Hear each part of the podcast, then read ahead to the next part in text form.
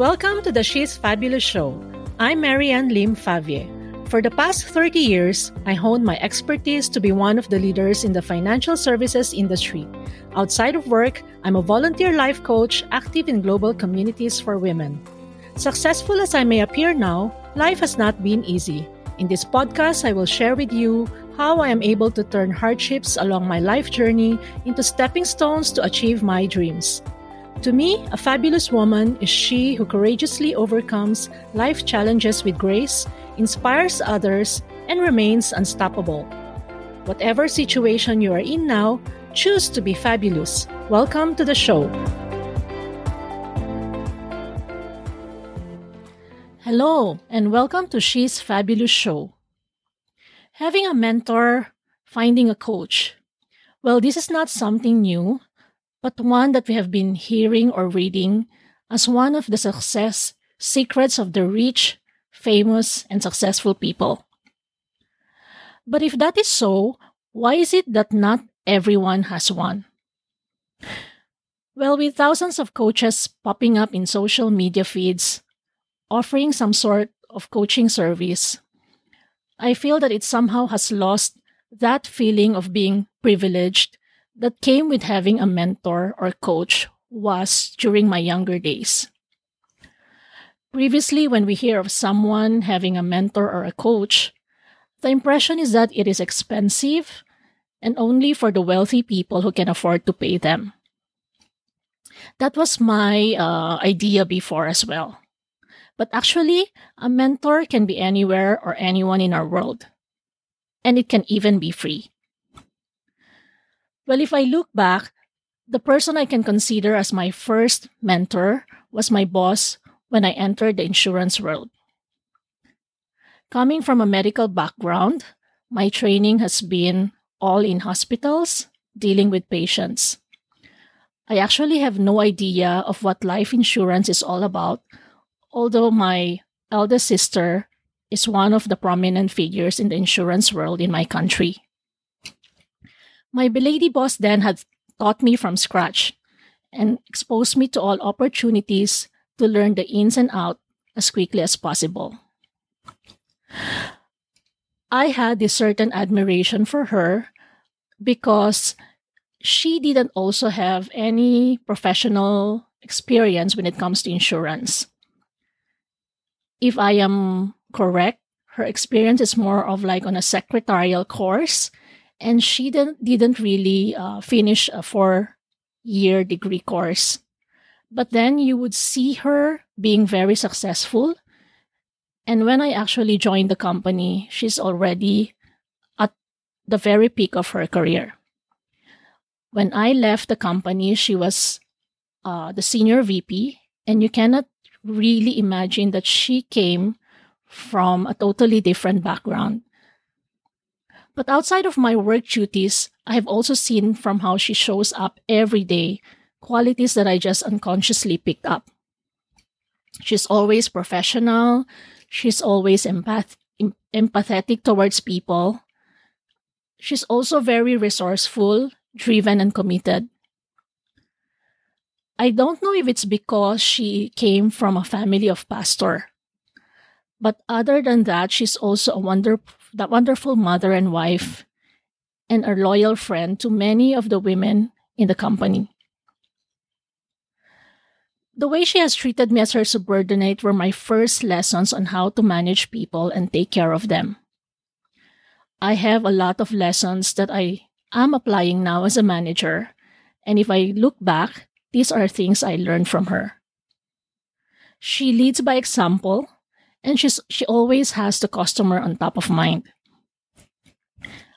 I find that if I look at her as a person outside of work, she's somebody who inspires a lot of people because her personality is really warm and she shows genuine concern, whether it's work related or personal related.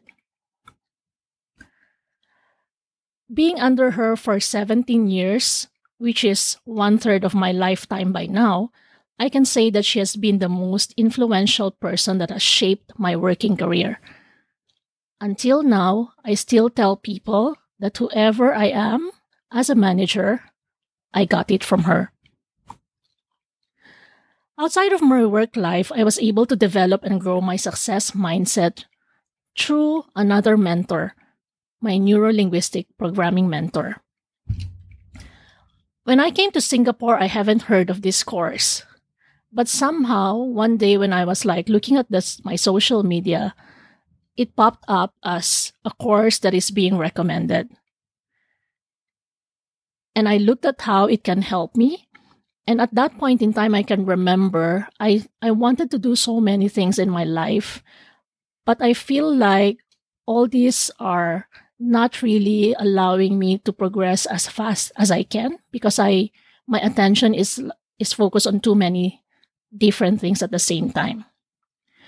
So mainly his course has given me a different way of looking at things in life. As expected from what is in the scope of what I paid for when I enrolled in his classes.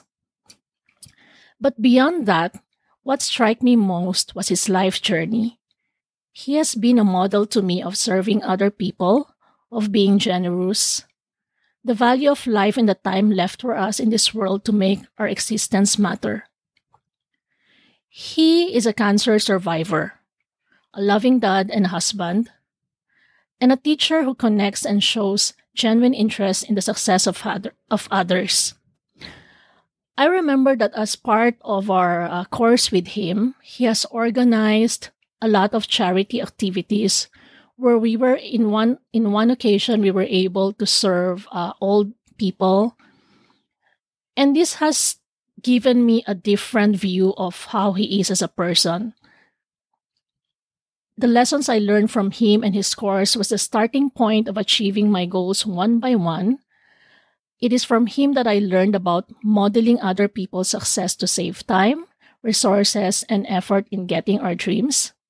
But it, it is also through him that I had that vision that one day, when I have more time, I would want to do more which can help other people. You know, it's like paying forward the success that I was able to achieve here in Singapore. Well, I had virtual mentors too. Ones who have been feeding my mind and affirming my success psychology day by day by day. These are prominent personal development gurus whom I listen to as I start or as I end my day. They would give me consistent doses of learning, tips, and encouragement. It can be through their courses or free content. These virtual mentors have made learning a necessity to me every day.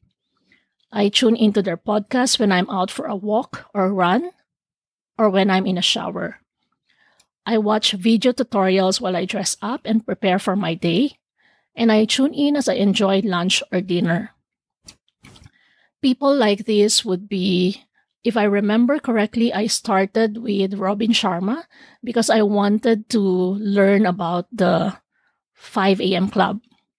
I was really more of like a night person and I wanted to be able to be more productive and follow what, you know, these successful people has have been uh, telling everyone that how you set your day, how you start it will be how you know successful your day can be. So Robin Sharma was my first virtual mentor. Then, uh, when Robin Tony Robbins was uh, coming over to Singapore, I took that opportunity to join his course. I remember uh, going through, you know, the the coals of fire uh, when when in one of his uh, in one of the courses, you need to be able to control how your mind works. And I initially I thought I wouldn't be able to get through, you know, all those burning coals and I will get burned.